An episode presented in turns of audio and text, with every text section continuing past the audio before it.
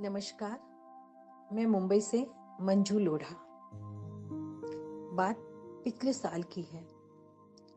जब लंदन के एक बगीचे में घूमते हुए सहसा नज़र उस विशाल पेड़ की तरफ़ उठ गई, जिसके पत्ते और फूल एक एक कर झर रहे थे।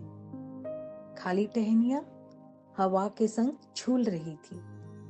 मुझे महसूस हुआ कि जून में जब मैं आई थी तब पूरा बगीचा और विशाल पेड़ विभिन्न फूलों से भरा हुआ था।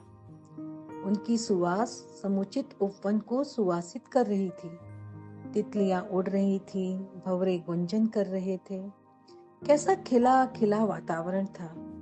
और आज जैसे चारों तरफ़ सन्नाटा।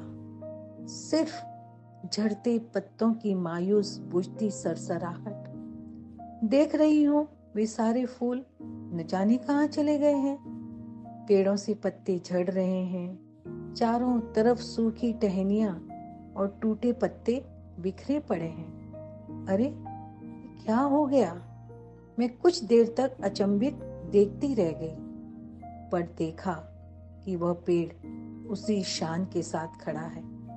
बिना किसी हिचक के मजबूती से अपनी जड़ों को जमाए, अपनी सत्ता को संभाले अपनी टहनियों के साथ खड़ा है। उन्हें वैसा ही सहला रहा था। कितनी बड़ी बात सिखा गया पेड़। कोई दुख नहीं। महकते दिन नहीं रहे तो पतझड़ के दिन भी नहीं रहेंगे। कल फिर नई कोपलें फूटेंगी, फिर नवजीवन मुस्कुराएगा। जीवन का ताना बाना तो सुख दुख के रेशमी तारों से ही बना हुआ है। आज पतझड़ है तो कल फिर बसंत आएगा। सुख और दुख जीवन के दो रंग हैं। दुख में आशाओं का दामन हमें कभी नहीं छोड़ना है। इंद्रधनुष भी तो धूप और बादलों के बीच में ही निकलता है। याद रखिए, दुख का अंत नहीं जीवन में, फिर भी तो जीवन सुंदर है। हम तुम जिसे कम न कर सके, ऐसा कोई दुख भार नहीं।